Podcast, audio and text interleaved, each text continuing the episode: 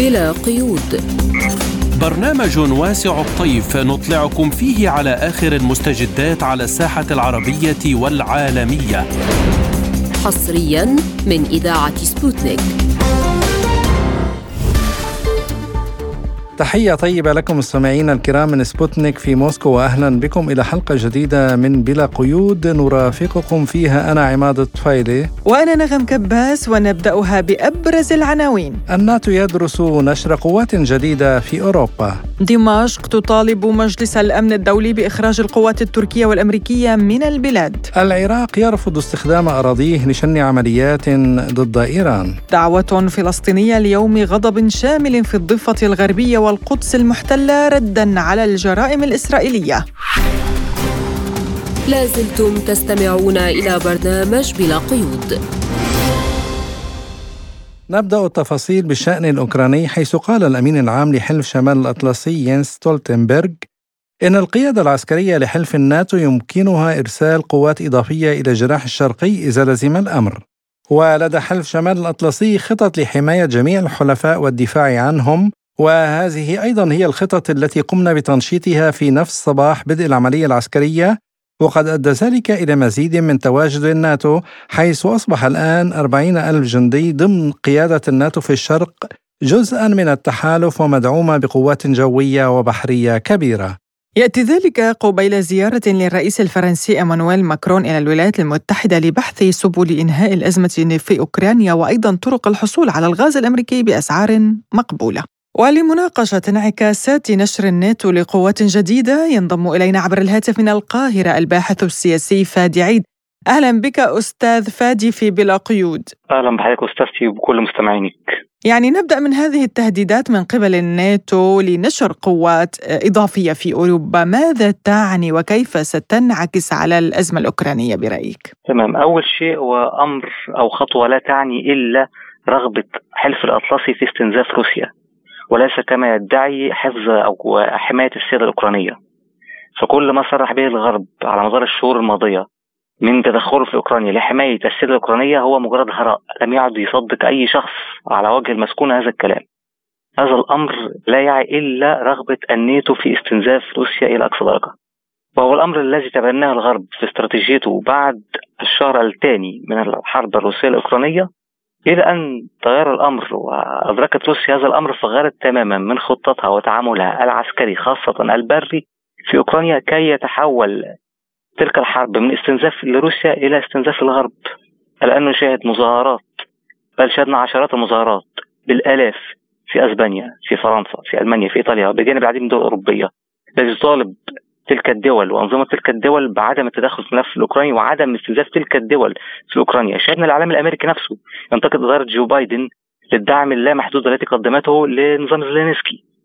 شاهدنا الولايات المتحدة تستورد أسلحة من كوريا الجنوبية لتقديمها لكييف إذا هناك أزمة في المخزون العسكري وهذا أمر اعترفت به كل وسائل الإعلام الغربية لأمريكا وللدول الغربية.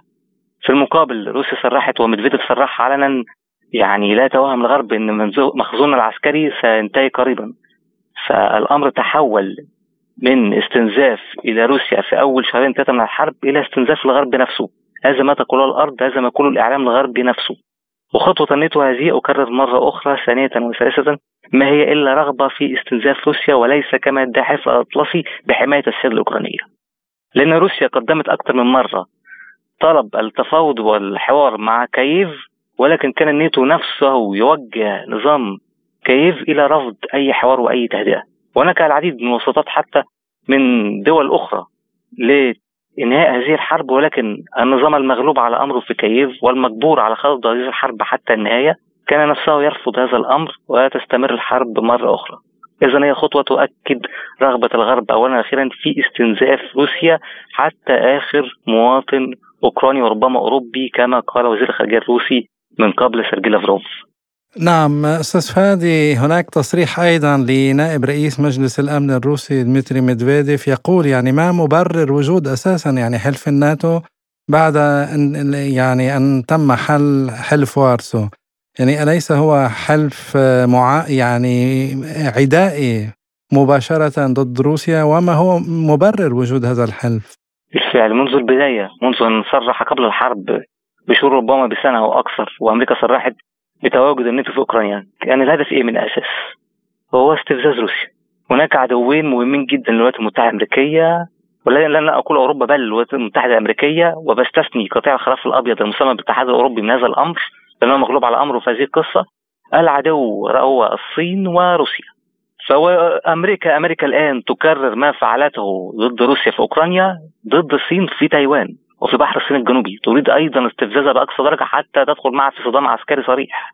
اذا كل هذه الخطوات ليس لها أي هدف لا من حماية أوروبا ولا أوكرانيا ولا كل هذا روسيا أصلا لم تعتدي على أوروبا ولا أوكرانيا في السنوات الماضية. طيب أستاذ فادي يعني يمكن يعني حل الناتو برأيك بما أنه روسيا تصرح بأنه لم يعد له وجود كونه آه، غاياته كلها عدائية. استاذنك تكرار السؤال مرة أخرى بس لم يعد للناتو ضرورة للوجود يعني بسبب سياسته العدائية تجاه الدول. يعني هو مهمته حماية آه، الدول التي الأعضاء فيه. ولكن اليوم هو يتعدى على مهامه ويتدخل في أوكرانيا. بالتالي يعني آه، ولو دققنا النظر سنجد مهمة الناتو هي حماية مصالح بريطانيا وأمريكا في قلب أوروبا وليس حتى حماية أوروبا. أنا حتى بتكلم عن أوروبا الغربية نفسها. هل كانت تعتدي روسيا في السنوات الماضية على أوروبا؟ بالعكس هناك شراكه أورو يعني أورو روسية إلى أقصى درجة في عديد من المجالات.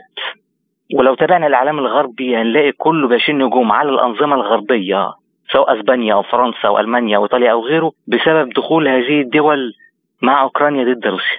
الأوروبيين أو الشعوب الأوروبية تدرك جيدا مصالحها الاقتصادية والسياسية مع روسيا وعلاقتها الجغرافية مع روسيا. ولكن حلف الناتو نفسه هو يعني مهمته الوحيدة هي تأمين وحماية مصالح أمريكا وبريطانيا فقط في قلب أوروبا أو على حساب أوروبا إن دق التعبير. لأن إحنا لو وجدنا بعد مرور شهور على هذه الحرب الروسية الأوكرانية من الخاسر الأول؟ أوروبا نفسها.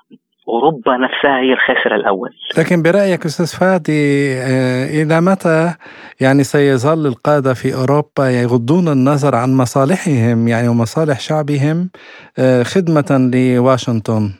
يا سيدي الفاضل مع احترام الكل هو لا وجهة نظر متواضعة هو لا ما إلا ماريونيت الغرب أو أمريكا أو الانجلو ساكسون هو من أتى بهم. رؤساء العديد من الدول الاوروبيه لو تتبعنا سيرتهم جيدا من الماضي سندرك انهم على اسم ماريونيت زيلينسكي نفسه.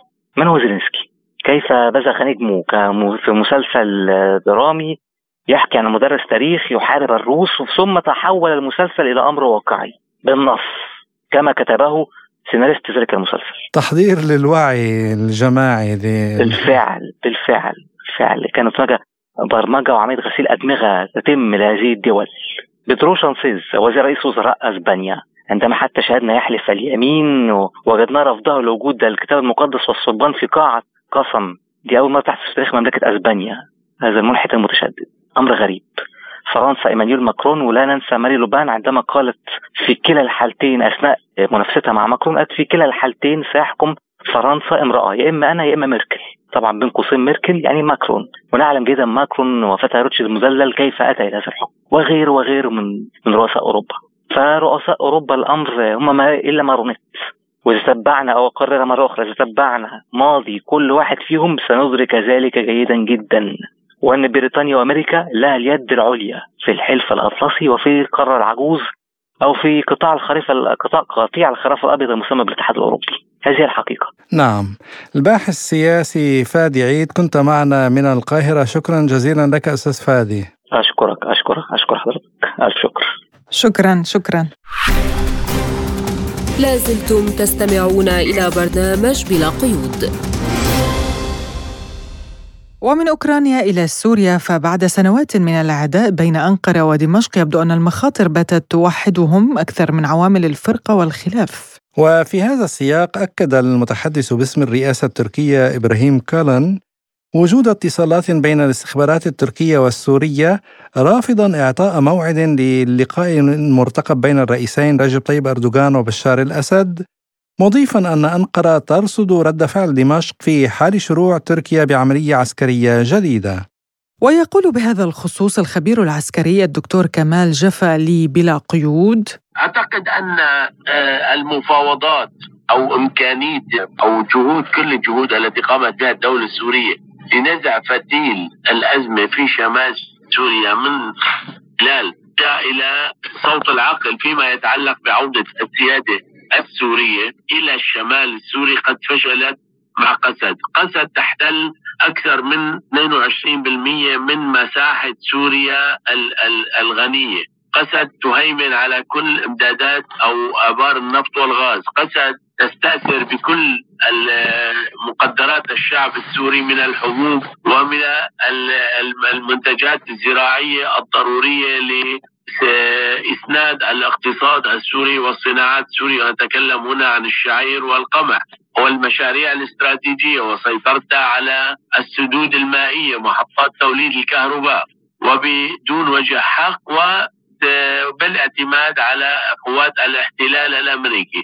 حاولت الدولة السورية منذ عدة سنوات وخاصة الجهود التي قامت بها خلال الأشهر الماضية في امكانيه إيجاد آلية مشتركة أو تنسيق مشترك لإدخال مؤسسات الدولة السورية وإدخال الجيش السوري واستلام زمام المبادرة في الحدود بين البلدين لنزع فتيل الأزمة، لكن كانت دائما هناك مواقف متعنتة ومتشنجة آه، وغير مفهومة من قسد وكانت تقوم بعمل بردات فعل عكسية تؤدي إلى زيادة التحريض في الشمال وزيادة الاستفزازات التركية. لذلك أعتقد بعد تفجير إسطنبول أن تركيا غير قادرة على الصمود أو السكوت أو ترك الأمور عما, عما هي عليه في استمرار سيطرة قسد على أكثر من ثلثي الحدود مع تركيا. اليوم أمام معطى جديد تركيا بحاجة أو أنا أقول أردوغان وحزبه بحاجة ماسة لتطبيق ما اتفق عليه وتعهد به أمام الشعب السوري بإنهاء وجود مجموعات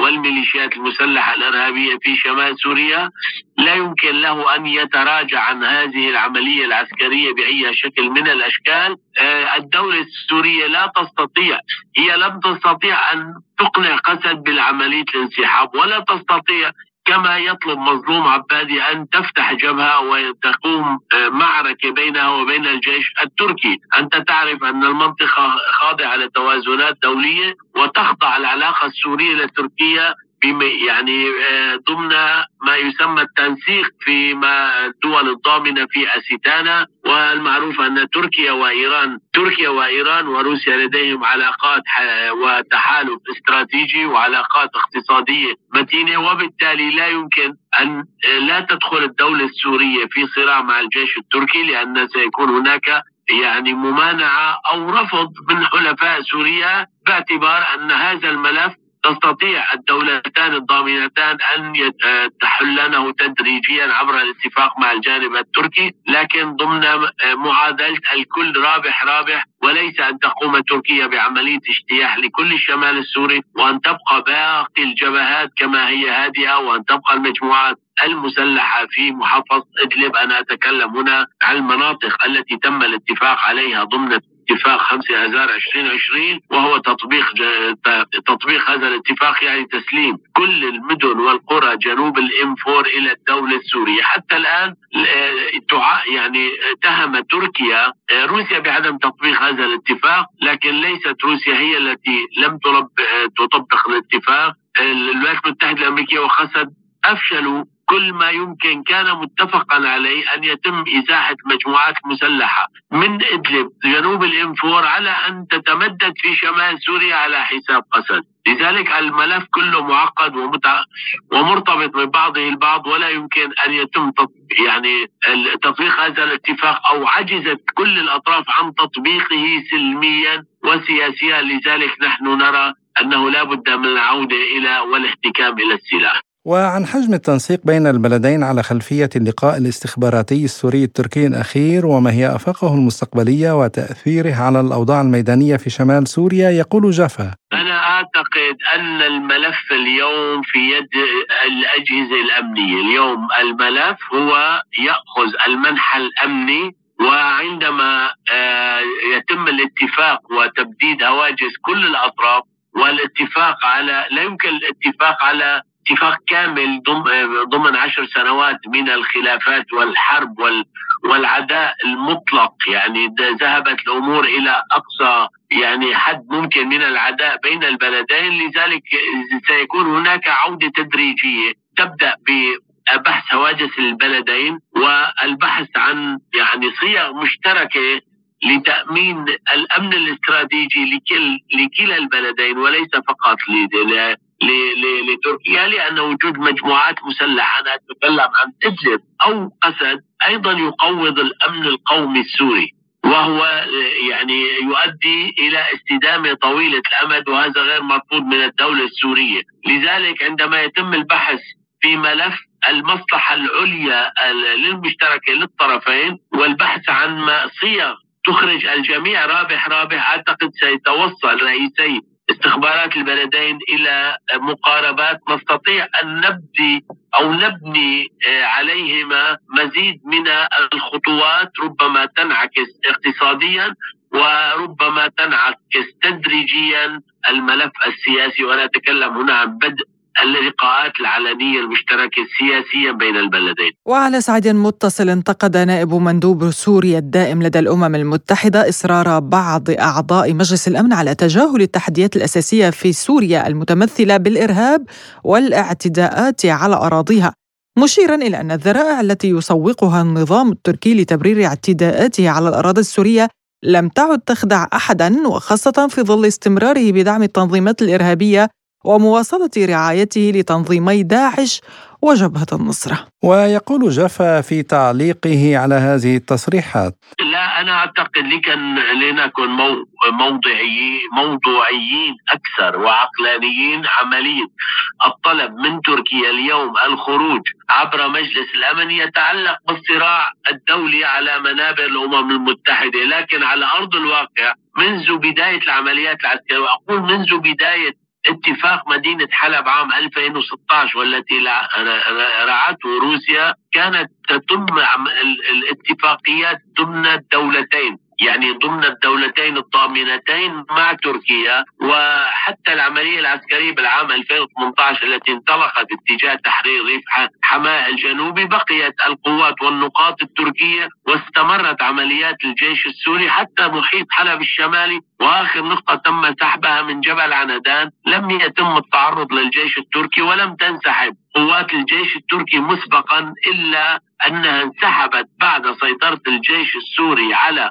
كل المنطقة والجيش السوري هو أم من أمن لها طريق انسحاب وإخلاق 14 نقطة عسكرية تركية. أعتقد هذا لن يكون مسار خلاف عمليه آه، اشتراط سحب القوات التركية عندما عند تطبيق ما تم الاتفاق عليه في 5 آذار 2020 استمعنا إلى الخبير العسكري السوري الدكتور كمال جفا. لازلتم تستمعون إلى برنامج بلا قيود.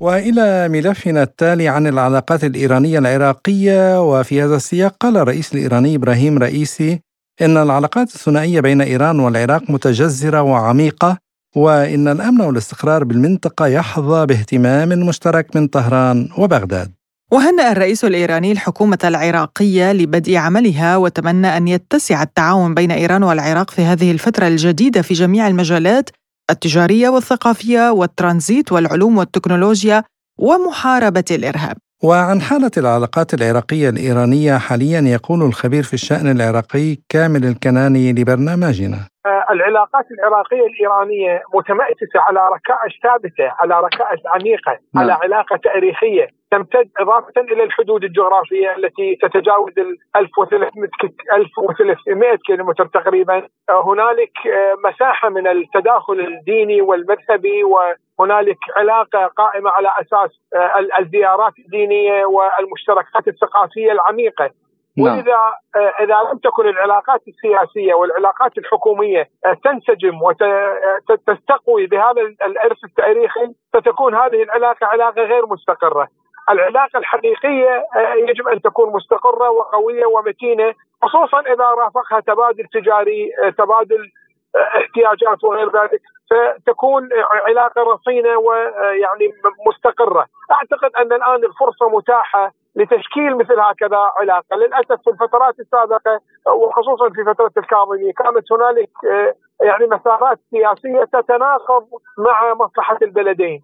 الآن الفرصة مواتية لتشكيل قاعدة علاقات إيجابية إن شاء الله تعالى تنعكس على تطور العلاقة وازدهارها بين البلدين الشقيقين لصالح الشعبين آه، الشقيقين في العراق وإيران. من جانبه شكر رئيس الوزراء العراقي الحكومة الإيرانية على استضافته قائلا نحن اليوم في طهران نبحث العلاقات الثنائية بين البلدين بما في ذلك القضايا الاقتصادية والأمنية ونناقش آخر المستجدات الإقليمية والدولية.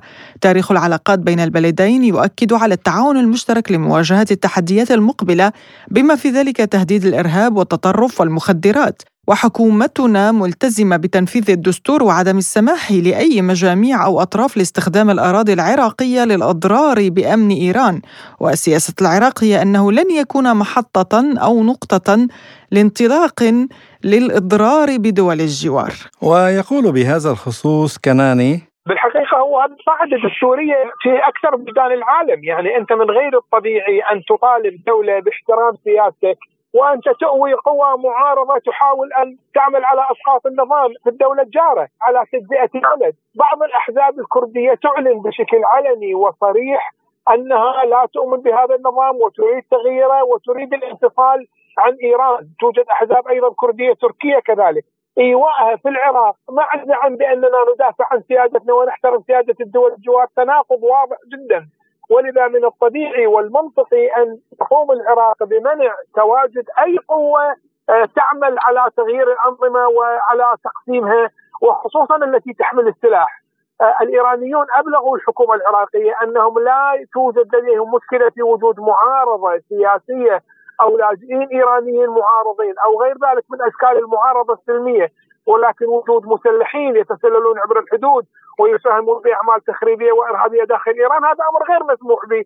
وأعتقد هذا مطلب طبيعي يعني يتفق معه المواطن العراقي يتفق معه الذوق السليم يتفق معه العقل الوطني في كل بلدان العالم. ليس صحيحا أن نؤوي قوة تطالب بتقسيم الدول المجاورة آه، لا تعترف بالنظام ونقول نحن نحترم سيادة دول الجوار، هذا بالحقيقة موقف واضح. والدستور العراقي واضح في هذه القضية والذين يطالبون بإخراج القوات الإرهابية والتخريبية المعارضة والمشاغبة والتي تثير المشاكل مع دول الجوار يطالبون بحق دستوري وحق منطقي وإنساني معقول جدا. بالتأكيد كل تجاوز على الحدود، كل عملية قصف وضرب لبلد هي انتهاك للسيادة، هذا ما لا يختلف عليه اثنان، ولكن لهذه الانتهاكات أسباب أسباب يعني تضطر الآخر إلى أن يتعامل بهذه الطريقة، نحن لا نقر بأن القصف والضرب بالصواريخ هو الحل، ولكن المسؤولية أيضا تقع علينا في آه، آه، يعني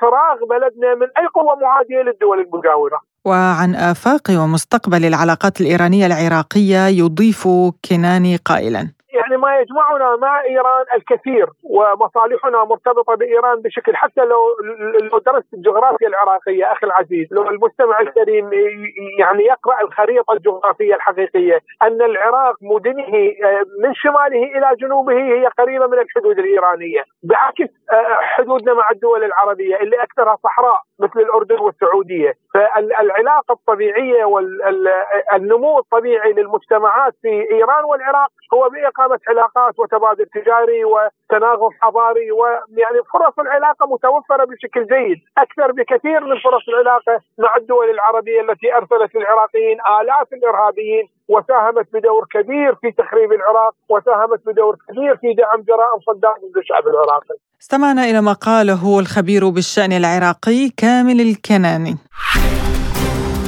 لازلتم تستمعون إلى برنامج بلا قيود. وإلى فلسطين حيث أصدرت مجموعة عرين الأسود الفلسطينية بيانا شديد اللهجة أعلنت فيه عن يوم غضب شامل في الضفة الغربية والقدس قائلة نقسم بأن دماء الشهداء لن تذهب هدرا وأن كل وعد قطعناه على أنفسنا سيقع. تفاصيل الأوضاع الميدانية في القدس وأراضي الضفة الغربية مع مراسل سبوتنيك هناك أجود جرادت. إضراب شامل ويوم غضب في الضفة الغربية والقدس بعد مقتل خمسة فلسطينيين برصاص الجيش الإسرائيلي في مواجهات شمال وجنوب الضفة الغربية. الإضراب جاء بدعوات من الفصائل الفلسطينية والقوى الوطنية والإسلامية ومن مجموعات عرين الأسود تلك التي توعدت في بيانها برد قاسي سيقع لا محالة وأقسمت في بيانها بأن دماء الشهداء لن تذهب هدرا. في الوقت الذي يحذر فيه ممثلون عن الأمن الإسرائيلي من تطور نوعي في العمليات الفلسطينية في الضفة الغربية خلال الفترة القادمة. فذروة التصعيد لم تصل بعد والحديث عن اقترابها بات شغل الأمنيين الإسرائيليين ويبدو أن الأيام القادمة ستشهد انفجارا للأوضاع في الأراضي الفلسطينية مع تصاعد عمليات القتل ومصادرة الأراضي والاقتحامات اليومية. استمعنا إلى مراسل سبوتنيك في فلسطين أجود جرادات. وأعلنت وزارة الصحة الفلسطينية عن ارتفاع حصيلة الشهداء منذ بداية العام الجاري إلى 205 شهداء بينهم 153 شهيدا في الضفة الغربية و52 شهيدا في قطاع غزة. وفي تعليقه على هذا الموضوع يقول لبرنامجنا الخبير في الشأن الإسرائيلي الدكتور حسن مرهج. يعني بداية ما نلاحظه في الآونة الأخيرة ومنذ يعني حتى آه، قبل الانتخابات الإسرائيلية أن هناك آه، تصعيد وتغيير في الاستراتيجية الإسرائيلية جراء ما آه، حصل من عمليات سبقت لهذه الإجراءات التي قامت بها شبان فلسطينيين في العمق الإسرائيلي. وهذا ما غير النهج الاستراتيجي الإسرائيلي بلا شك يعني في هذا أنه الهجوم وليس الدفاع. آه، وفعلها ورأينا يعني شبه يومي كانت هناك عمليات على مخيم جنين ونابلس آه، وتلك المنطقة تحديدا و بايضا ما حصل من عمليات التي أربكت الجانب الإسرائيلي والمنظومة الأمنية الإسرائيلية. أعتقد إنه هناك تغيير في الاستراتيجية الإسرائيلية آه، حتى بعملية إطلاق النار. يعني نحن رأينا حتى عمليات التي حصلت في الداخل عن طريق الغلط مجرد إنه شخص كان يحمل هاتفه آه، الجوال وتم إطلاق النار عليه من قبل آه، جندي إسرائيلي وهم الاثنان إسرائيليان يهوديان يعني في منطقة نعم. فرسابة تحديدا فهذا الحقيقة يخيف أيضا يعني كل من يحمل أي شيء في يده اليوم آه، لأنه هناك نوع من إطلاق العنان للجنود الإسرائيليين في عملية إطلاق النار اتجاه الفلسطينيين دون تردد سواء كان مجرد التفكير والتشكيك لا أكثر ولا أقل. ويأتي الحديث عن تغيير قواعد الاشتباك بعد أن حرض وزير الأمن الإسرائيلي إتمار بن جفير إسرائيليين على إطلاق النار تجاه أي فلسطيني يلقي زجاجة مولوتوف مؤكدا أنه سيعمل على تغيير تعليمات إطلاق النار تجاه الفلسطينيين ووصف التعليمات الحالية بالغبية. ويقول الدكتور مرهج في تعليقه على مسألة تغيير قواعد الاشتباك مع الفلسطينيين. يعني حقيقة الأمر منذ أن يعني منظومة أو أو منظمة تعرين الأسود ظهرت على العلن آه، بهذا الاسم وتحت هذا العنوان يعني آه، كل ما تحدثت عنه آه، حصل آه، من مواجهات من عمليات آه، ونحن لاحظنا يوم أمس يعني أكثر من عملية دهس آه، كانت في مناطق الضفه حتى إطلاق نار ومواجهات أيضا. فأنا أعتقد إنه ما يتحدثون عنه لا شك انه هناك لديهم مخططات والجانب الإسرائيلي أيضا يأخذ هذا هذه التصريحات في عين الاعتبار وعلى محمل الجد. ولاحظنا ذلك يعني منذ فترة تصريحات عرين الأسود يعني هناك انشغال تام بالجانب الإسرائيلي فيما يسمى بعرين الأسود والتصريحات والتي ترافقها عمليات وهذا أيضا يؤخذ في على محمل الجد وربما يعني قد نشاهد عمليات نوعية اليوم في مناطق الضفة حسب تصريحاتهم يعني ولكن طالما تحدثوا يعني كان دائما يكون هناك تنفيذ. وفي الوقت نفسه قال نائب مندوب روسيا لدى الأمم المتحدة دمتري بوليانسكي خلال جلسة أخيرة لمجلس الأمن. وفقا للمعلومات الواردة فإن استخدام القوة من جانب السلطات الإسرائيلية في الضفة الغربية خلال العام الحالي 2022 أسفر عن مقتل أكثر من 130 شخصا ما يجعله العام الأكثر دموية منذ نحو عقدين وأن تحركات السلطات الإسرائيلية بما في ذلك بناء المستوطنات ومصادرة ممتلكات الفلسطينيين إلى جانب استخدام العنف قد أسفرت عن آثار تصعب إزالتها. وحول هذا الموضوع والموقف الروسي يقول الدكتور مرهج لي بلا قيود. يعني بالنسبة لروسيا حقيقة هذا موقف مشرف بالنسبة للشعب الفلسطيني. يعني ودائما موسكو كانت إلى جانب الشعب الفلسطيني في كل مواقفها الأممية والمواقف الإنسانية. آه، يعني هذا أقل ما يطلب من الدول وذات حق النقد في في الأمم المتحدة ومواقفها دائما كانت إلى جانب الشعب الفلسطيني في المحافل الدولية وحتى مطالبها أيضا من إسرائيل وعلاقتها في إسرائيل المتضعضعه في الاونه الأخيرة. ولكن ليس موقف روسيا بسبب ما حصل من بالآونة الأخيرة بين إسرائيل وروسيا وموقف اسرائيل إلى جانب أوكرانيا ولكن لطالما روسيا كانت دائما وابدا إلى جانب الشعب الفلسطيني ولكن هل هناك من يسمع ما تصرح به روسيا في منظومة ما تسمى الأمم المتحدة؟ لأنه هذه المنظومة آه، فشلت واجب استبدالها لأنه حقيقة الأمر هي تخدم الأجندة الأمريكية بحتا وتشترى بالأموال آه، وأين يجب أن تقول كلمتها هي لا تقولها ولا تجرؤ أن تقولها آه، ورأينا التصريح الأمريكي المقابل للتصريح الروسي عندما اتهمت الأمم المتحدة بأن هي لا تقوم في عملها الموضوعي والحقيقي آه، بسبب تصريحاتها اتجاه إسرائيل، يعني أكثر من ذلك رد أمريكي على هذه المنظومة فهذا الجواب. ولكن كل دولة تقف إلى جانب الشعب الفلسطيني أعتقد هذا موقف آه، مشرف وعليهم إنهاء يعني هذا القتل وهذه آه، القتل المستمر يعني لا يوجد يوم لا تسكب دماء فلسطينيين على الأراضي الفلسطينية. استمعنا إلى الخبير في الشأن الإسرائيلي الدكتور حسن مرهج. لازلتم تستمعون إلى برنامج بلا قيود. وإلى أخبار سياسية متفرقة حيث أكد سفير روسيا الاتحادية لدى الجزائر فاليريان شوفايف في تصريح لسبوتنيك على وجود تفاهم لدى الجانبين الروسي والجزائري لإجراء زيارة الرئيس عبد المجيد تبون إلى روسيا قبل نهاية العام الجاري. قائلا إن هذا الحدث مهم جدا للعلاقات بين البلدين ونأمل أن تعطي هذه الزيارة زخما اضافيا لتطوير تعاوننا. أعلنت وزارة الدفاع الروسية أن قاذفات استراتيجية للقوات الجوية الروسية والقوات الجوية الصينية قامت بتسيير دورية مشتركة فوق بحر اليابان وبحر الصين الشرقي في منطقة آسيا والمحيط الهادئ.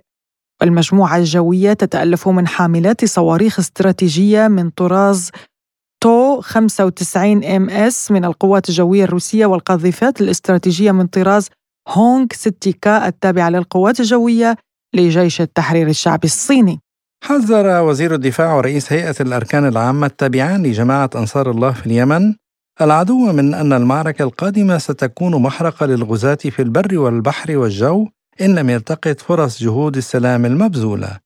وقال اللواء الركن محمد ناصر العاطفي واللواء الركن محمد عبد الكريم الغماري في رسالة إلى زعيم جماعة حركة أنصار الله عبد الملك الحوثي في مناسبة الذكرى الخامسة والخمسين لعيد الاستقلال إن لم يلتقط العدو هذه الفرصة للخروج بحلول للملفات الإنسانية من صرف للمرتبات وإنهاء الحصار الجائر وإخراج اليمن من دوامة الحرب العبثية التي يقودها تحت رعاية أمريكية فإن المعركة القادمة ستكون محرقة للغزاة وعلى العدو أن يختار إما طريق نجاته أو طريق مصيره المحتوم. لازلتم تستمعون إلى برنامج بلا قيود. ومن السياسة إلى الاقتصاد حيث أكدت شركة تسويق النفط العراقية سومو أن صادرات العراق من النفط لم تقل بموجب قرار مجموعة أوبك plus في تشرين الأول أكتوبر الماضي خفض الإنتاج بمقدار مليوني برميل يومياً. وقالت الشركة إن بغداد تخطط لزيادة صادرات النفط بمقدار 250 ألف برميل يوميا في بداية النصف الثاني من العام المقبل. ويلاحظ أن هذا القرار ليس له علاقة بسياسة أوبك بلس لأن العراق يستطيع تصدير أي كمية من موارد الطاقة مع مراعاة حجم الإنتاج المسموح به وبذلك يرتفع حجم الصادرات من ثلاثة ملايين وثلاثمائة وخمسين ألف برميل يوميا إلى ثلاثة ملايين وستمائة ألف برميل في اليوم. وللحديث عن هذا الموضوع ينضم إلينا عبر الهاتف من بغداد الخبير الاقتصادي والنفطي الدكتور حمزة الجواهري. أهلا بك دكتور حمزة في بلا قيود ونسأل حضرتك يعني العراق يقرر زيادة إنتاج النفط بمقدار 250 ألف برميل يوميا يعني هل تتوافق هذه الزيادة مع قرارات أوبك plus برأيك؟ الزيادة هذه قليلة جدا متواضعة. لأنه الكميات الآن اللي إحنا نصرفها بالعراق من النفط الخام على إنتاج الكهرباء يعني هي بها الحدود هذا تقريبا أو أقل قليلا. هناك أيضا احتياجات أخرى إلى النفط الخام تصرف بداخل العراق. هذه كلها ممكن أنه تتحول علما إلى التصدير. وأي زيادة تجي بعد يعني هي تسد يعني خلينا نقول هذا العجز اللي يصير في عملية الإنتاج يعني أو في عملية الإنتاج. أما الزيادة الحقيقية اللي يستمر العراق بها إلى 8 مليون فهي يعني خلينا نقول ليست للتصدير وإنما انتظارا لظروف يعني أو مستجدات قد تحدث في السوق العالمية لأنه يكون العراق مستعدا لها لكي يأخذ حصته منها، هذا هو اللي تقصده وزارة النفط بهذا بهذه التصريحات. الحقيقة العراق دولة ريعية بامتياز وبالتالي هي ملتزمة تماما بقرارات الأوبك يعني لا تستطيع أنه تنتج أكثر من الكميات اللي يحددها الأوبك أما مسألة التصدير فهي مسألة آه، تعتمد على آه، كميات النفط اللي نستطيع أن نوفرها من الإنتاج لأنه آه، ليس كل الإنتاج يتحول إلى تصدير نفط. هذا هو المقصود من عده وهذا التصريحات هذه سببت خلينا نقول لغط أو سوء فهم من قبل يعني جميع المهتمين بالشأن النفطي على المستوى يعني العالمي تقريبا. نعم. طيب دكتور يعني هذه العائدات الإضافية والإيرادات القادمة من النفط وزيادة الإنتاج إلى أين تذهب؟ خلينا نكون أكثر وضوحا بهذا الموضوع. زيادة إنتاج النفط أو عائدات إنتاج النفط لا علاقة لسومو بها ولا لوزارة النفط. يعني العائدات هي ترجع تروح يعني إلى البنك الفدرالي الأمريكي ومن ثم إلى صندوق تنمية العراق اللي هو أيضا حساب في البنك الفدرالي الأمريكي تتحول هذه الأموال إلى آه، وزارة المالية. فالمسؤول عن عائدات النفط هو وزارة المالية وليس وزارة النفط. فمسألة السرقات والفساد يجري بعد أن يستلم العراق من خلال وزارة المالية الأموال. أما عن كيفية يعني خلينا نقول سرقتها مسألة تتعلق بإدارة المال العام. لأن عندنا إدارة المال العام بالعراق إدارة ضعيفة كنتيجة لوجود التدخلات السياسية آه، من قبل الأحزاب في هذا الموضوع. وهذا ما له علاقة بوزارة النفط بأي حال من الأحوال. نعم دكتور حمزة ما هي الدول التي ستحصل على هذه الزيادة؟ الحقيقة العراق هو أنه عنده سوق في كل العالم. يعني كان آه، قبل فترة تقريبا 60 أو أكثر من 60% في شرق آسيا. آه، يروح 25% آه، إلى أوروبا. 25% يعني يعني المفروض 25% إلى باقي العالم بضمن أمريكا. هاي المعادلة تغيرت لكنه الأسواق بقت مفتوحة بالنسبة للعراق أو زبائن العراق اللي موجودين في كل القارات. وبالتالي يعني العراق ما عنده مشكلة اطلاقا بتصدير النفط إلى أي اتجاه كان خصوصا وأنه العراق ينظم عمليات التعاقد والتصدير مرتين بالسنة. في بداية العام وفي منتصف العام ويوجد أمامه يلقى أمامه قائمة طويلة من المشترين. فهو طبعا أول شيء يفضل الزبائن الدائمين فيتعاقد وياهم.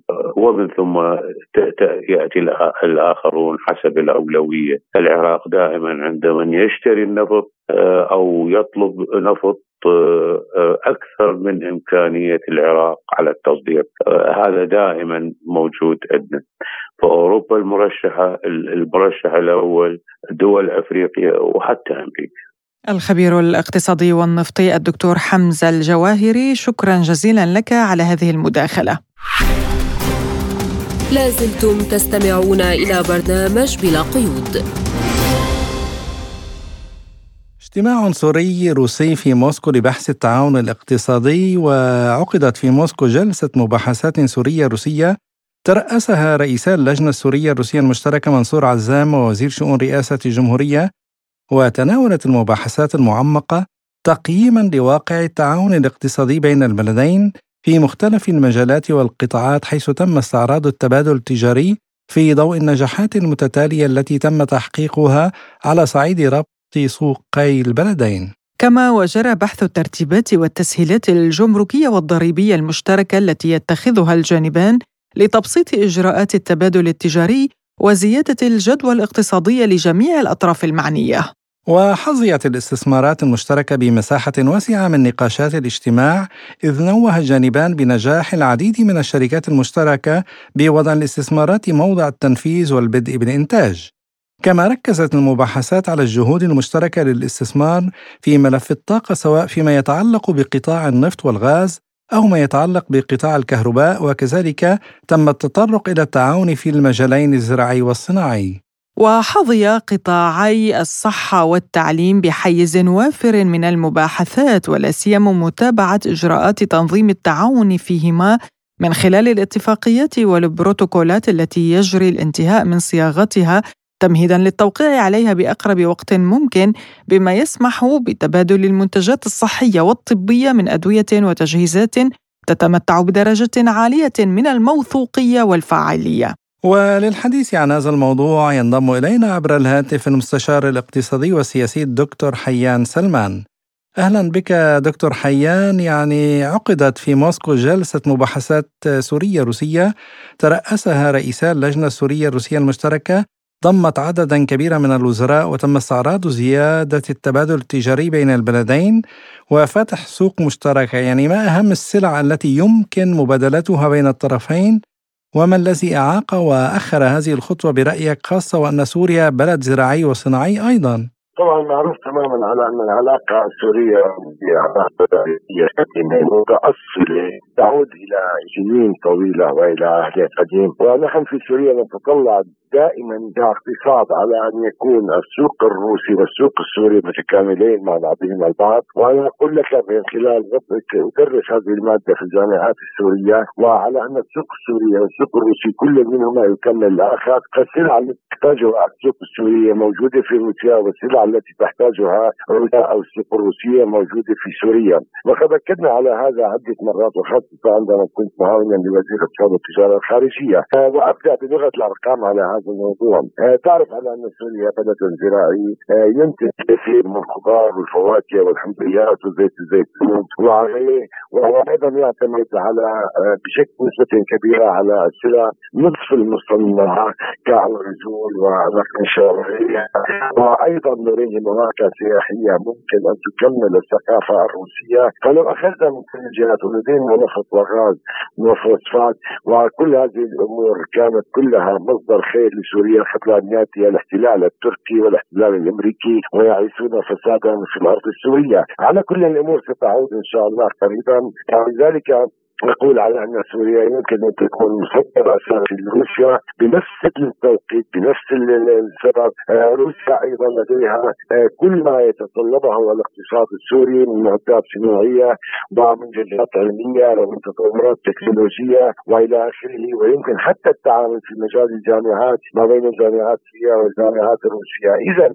يمكن أن نتحدث بدون أي حرج على أوجه التعاون وأن تدخل العلاقات الاقتصادية آه، من مستوى علاقات بين البلدين هي علاقات استراتيجية لأننا نحن في ساحة واحدة في جبهة واحدة في خندق واحد أصدقاؤنا موحدون واعداؤنا أيضا يمكن ان نقول إنهم موحدون لطمس الهوية السورية والهوية الروسية. حصلت عدة اجتماعات ويعني وليس سرا أنه كان لي فخر أن يكون في قسم منها وتم التركيز على تسمية الأشياء بمسمياتها والاستثمار في الصناعات الأساسية مثل الاستثمار في قطاع النفط الغاز الطاقه الصناعة في الزراعة في السياحة وإلى آخره. ولكن للأسف لم تبقى النتائج على المستوى المطلوب. قد يكون بسبب حبنا لموسكو لروسيا وطمعنا دائما بأن تكون العلاقة هي علاقة في أحسن مستوياتها. البارحة كان هناك زيارة لوفد رسمي سوري برئاسه السيد الوزير منصور عزام وسيد وزير الماليه وعدد من الفعاليات الاقتصادية وجرت عدة اجتماعات وتم التركيز فيها بشكل أساسي على تعميق التعاون الاقتصادي وزيادة التبادل آه، التجاري آه، ولو سألتني كخبير اقتصادي أقول لك على أنني آه، أرى أن هناك فرص كبيرة لزيادة حجم التبادل التجاري وعلى أن روسيا الصناعة الروسية يمكن أن تكون بديلا عن الصناعات الغربية وأيضا التوجه شرقا وإنقاذ الاقتصاد السوري يكون من خلال التوجه شرقا. وبشكل أساسي نحو أيضا دكتور ملف الطاقة يعني أهم الملفات التي تم التطرق إليها وروسيا دولة كبيرة في مجال الطاقة بينما روسيا سوريا تعاني من نقص حاد في هذه الموارد. ما المانع أمام تطوير قطاعات الطاقة في سوريا إن كان غاز نفط فوسفات؟ يعني تعلم بأن دول الجوار مثل مصر والسعودية والإمارات اليوم تستفيد من الخبرة الروسية في مجال الطاقة النووية ويعني بناء محطات طاقة نووية للاستخدام السلمي لماذا سوريا تأخرت بهذا التعاون؟ لو أخذنا بشكل محدد وبدأنا بأهم قطاع وهو قطاع الطاقة وحوامل الطاقة واقصد هنا النفط والغاز والكهرباء ليس سرا على أن روسيا الحقيقة حققت قفزات نوعية في هذا المجال. وأنا عندما كنت معاونا لوزير الكهرباء زرت موسكو على وفد فني واطلعنا على الإمكانيات وأعتقد أن التعاون يمكن أن يكون بلا حدود والاستفادة من كل الخبرات الروسية والمنظومة الكهربائية الروسية. هي من أفضل أنواع المنظومات في العالم. هذا ليس الآن وإنما منذ انتصار آه، منذ عام 1917 تم الاتفاق على زيادة الاستثمارات الروسية في سوريا في مجال آه، إعادة تصليح المحطات التي الحقيقة دمرها الإرهاب آه، زيادة الاستفادة من الخبرات الفنية في هذا المجال أيضا والاستثمار وكان حضور ملفت حقيقة للشركات الروسية ولذلك كانت خطوة جميلة أنه تم اطلاعهم على المشروع 18 عام 2022 وعلى المزايا الكبيرة آه، التي يقدمها للمستثمرون. إذا تم التعاون بين البلدين للاستفاده من الخبرة الروسية. أعتقد على أن سوريا إن شاء الله ستسير نحو موضوع الاكتفاء الذاتي. فنحن بحاجة إلى آه، أقل ما يمكن 9000 ميجا وات وتعرف على أن الاحتلال الأمريكي والاحتلال التركي يمنعون من الغاز. آه، كنا ننتج بحدود 20 مليون متر مكعب من الغاز بحدود 30 85 ألف برميل نفط يوميا. الآن كله يسرق من الاحتلالين التركي والأمريكي وبشكل خاص الأمريكي. آه لكن ضمن هذا الإطار يمكن التعاون وتأمين الكهرباء وحوامل الطاقة أيضا من غاز ومازوت في آه وفيول آه، من روسيا وأعتقد هذا ما ركز عليه الوفد. وكما أيضا هناك تعاون في الزراعة وقد لفت نظري التركيز على مجال الأسمدة والاستفادة من الفوسفات السورية. وتعرف على أن سوريا يعني تعتبر منتجات الزراعيه من أفضل أنواع المنتجات في العالم. وبالتالي لا بد لا بد وأعود وأتمنى من تفعيل هذا التعاون. ولكن هذا يحتاج إلى حل الكثير من المشاكل الإدارية والتنظيمية. والرسوم الجمركية ومن الضرائب واعتبار أن السوقين هما سوق واحدة ومن السوقين يمكن الانطلاق إلى أسواق أخرى فبالإرادة الطيبة والنوايا الصادقة أعتقد أن نحقق الكثير دكتور حيان يعني حظيت الاستثمارات المشتركة بمساحة واسعة من نقاشات الاجتماع لماذا بقيت جميع العقود الروسية في هذا المجال مجمدة حتى الآن؟ يعني هل بسبب العقوبات وصعوبة التحويلات المالية أم أن هناك أسباب أخرى؟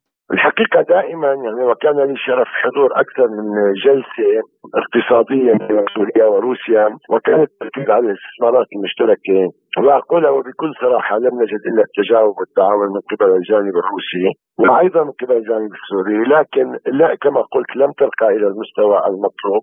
نعم هناك مشاكل مالية مرتبطة بالإرهاب أو الحرب على سوريا منذ 15 3 2011 الآن أصبح حوالي 12 عام. ثم يعني كان لها تداعيات كبيرة على الاقتصاد على الاحتياطي النقدي تعرف سوريا كانت من أوائل الدول في العالم التي الحقيقة كانت مديونيتها تقترب من الصفر كان لدينا 23 مليار دولار احتياطي نقدي لا أريد هنا أن أدخل كثيرا في لغة الأرقام. آه، روسيا أيضا لها مشاكلها تعرف الهجمة الغربية الأمريكية الإرهاب الاقتصادي الذي يمارس على الأشقاء الروس وعلى سوريا. ما يجري الان مع روسيا هو تماما كما جرى مع سوريا إن لم يكن أشد وأخطر، لكن النهج الروسي بقناعتي هو النهج الوحيد المؤهل لإنقاذ الاقتصاد السوري. آه لا بد من عمل شركات مشتركة آه في مجال الطاقة وغيرها وأنا سعيد عندما سمعت أو قرأت وتابعت على أن هناك كثير من الشركات الروسية التي تريد أن تستثمر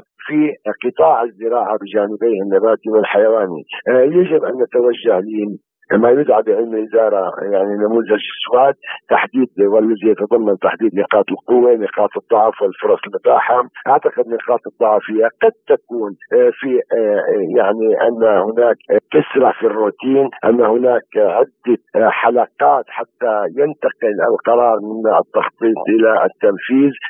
لكن هذه الأمور مقدور عليها ونستطيع أن نتجاوزها بتوفر عاملي الإرادة والإدارة.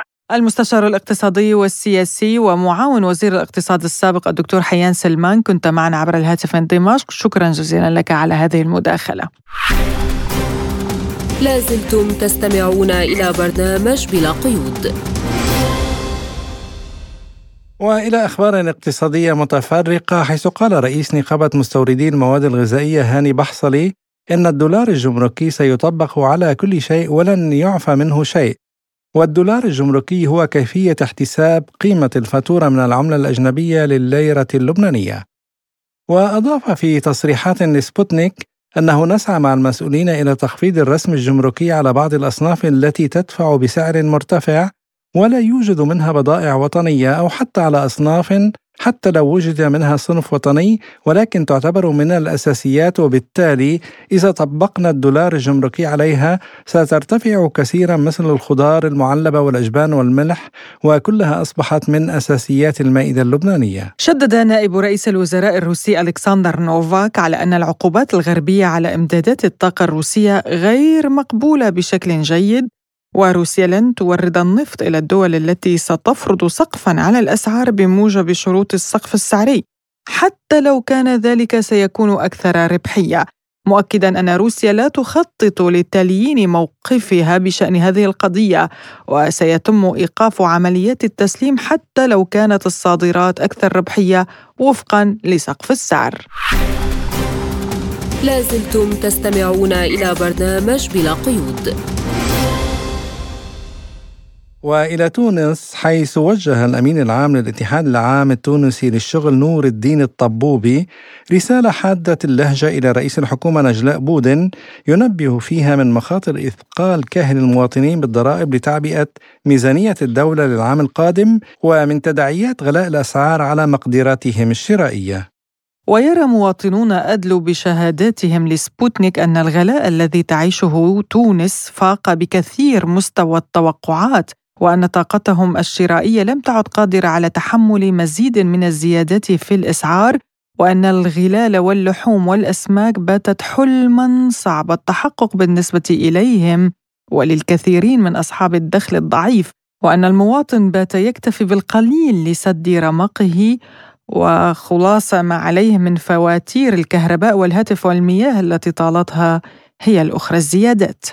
وبدوره قال عضو خلية الإعلام في الاتحاد العام التونسي للشغل صبري الزغيدي في تصريح لسبوتنيك إن المنظمة لن تبقى صامتة أمام تهاوي المقدرة الشرائية للمواطنين والأجراء وأن التونسيين يعيشون منذ مدة تحت وطأة صعوبات اقتصادية واجتماعية تسببت فيها تراكمات عشر سنوات من السياسات الفاشلة وفقمتها تداعيات كوفيد 19 وتداعيات العملية العسكرية الروسية في أوكرانيا. وللحديث عن هذا الموضوع ينضم إلينا عبر الهاتف من تونس الباحث في التاريخ المعاصر والزمن الراهن أمير العقربي. أهلا بك أستاذ أمير في بلا قيود. يعني دعني أبدأ من هذا التهديد من قبل اتحاد الشغل بالعودة إلى الاحتجاجات. هل هذا يعني اشتعال الشارع التونسي من جديد؟ الحقيقة الدعوات للمظاهرات والمسيرات من قبل الاتحاد العام التونسي للشغل ليست بالجديدة لأنه هناك مشاكل على مستوى القدرة الشرائية للمواطن. طبعا الأسعار ارتفعت وتواصل الارتفاع. المواطن تقريبا لم يعد قادرا على تلبية حاجياته الأساسية وخاصة أن هناك يعني فيما يتعلق بموضوع رفع الدعم عن المنتوجات والمواد الأساسية والحديث يعني الحكومة بين الفينة والأخرى عن إمكانية رفع هذا الدعم استجابة لإملاءات صندوق النقد الدولي هذا الرفع للدعم المحتمل الذي قد يعلن عنه. طبعا الاتحاد العام التونسي للشغل يرفض هذا الرفع تماما ويعتبره خطر أحمر وبالتالي قد نشهد ضجيجا الاحتجاجات في الشارع في تونس في حالة ما تم خاصة المضي قدما في رفع الدعم وخاصة أن البلاد التونسية قد سبق يعني في ثمانينات القرن الماضي أن شهدت أحداثا مشابهة لذلك في علاقة برفع سعر الخبز. سبق لها ان أن كانت لها نتائج وخيمة جدا على مستوى حتى ضحايا بشرية سقوط ضحايا في تلك الاحتجاجات. وبالتالي يعتبر هذا الوضع هذا الأمر الذي يتعلق برفع الدعم شيئا خطيرا وشيئا ربما إذا لم يكن هذا الرفع في إطار تشاركي بين جميع الأطراف قد يتأجج الوضع ونشهد هذه المسيرات فعلا. نعم أستاذ أمير يعني الحكومة رفعت أسعار المحروقات للمرة الخامسة هذا العام إضافة إلى المواد الغذائية طيب في حال اشتعال الشارع من جديد هل ستكون الحكومة قادرة على احتواء مطالب المواطنين التي تمس لقمة العيش والتخفيف الجبائي؟ بكل تأكيد يعني السيادة في المحروقات أصبحت تقريبا بشكل شهري وتم حتى رفع نسبة الزيادة إلى الضعف وبالتالي أصبحت الأمور صعبة جدا وأصبحت الأمور معقدة وحتى أن الأطراف المعنية بمسألة النقل العمومي تهدد بالاحتجاج هي الأخرى ورفع أسعار تعريفة امتطاء هذه الوسائل خاصة أنها هي الأخرى أصبحت عاجزة عن تكفل بمصاريف هذا الرفع. بالنسبة للحكومة لا أظن أنها تستطيع أن تستوعب هذا الغضب وهذا السخط لأنه في الحقيقة العلاقة بين الحكومة ومحيطها يعني نتحدث عن المنظمة النقابية أو حتى على مستوى الشارع هي علاقة فيها نوع من الثقة. ممكن هناك نوع أيضا من أن هذه الحكومة تقوم ب يعني أشياء يعني بشكل سري يعني تصور رفع uh, تم تقريبا في منتصف الليل وبالتالي أصبحت الأمور يعني هناك مناخ من الغضب هناك مناخ من التوتر ما بين الحكومة ومحيطها وقد تكون حكومة نجل بودن ربما قد تعد أيامها خاصة أن البلاد مقبلة على انتخابات قد تأتي بحكومة جديدة وقد خاصة إذا تم الوصول إلى الاتفاق النهائي مع صندوق النقد الدولي ربما سنعيش سيناريو آخر ربما سيناريو من التهدئة أو حتى سيناريو من الاحتجاج كل شيء وارد كل شيء وارد. يعني أستاذ أمير أيضا الاتحاد الأوروبي قدم منحة ودعم لتونس بمقدار 100 مليون يورو تقريبا. صندوق النقد الدولي يتجه لمنح الحكومة قرض أيضا من أجل الإصلاحات الاقتصادية. ولكن مواطنون تونسيون قالوا لسبوتنيك أن الرواتب لم تعد تكفي حتى منتصف الشهر. هل هذه المساعدات من قبل أوروبا أو من صندوق النقد ستحل المشكلة برأيك؟ هو بالنسبة لموضوع صندوق النقد الدولي هو هي موافقة من الخبراء. يعني خبراء صندوق النقد الدولي لم يتم الموافقة رسميا على ننتظر إلى شهر ديسمبر حتى يتم الإعلان الرسمي عن الاتفاق. وهذا الاتفاق مشروط كما تحدثنا في البداية بإملاء من بينها رفع من بينها التفويض في المؤسسات العمومية من بينها أيضا مواصلة التحكم في كتلة الأجور.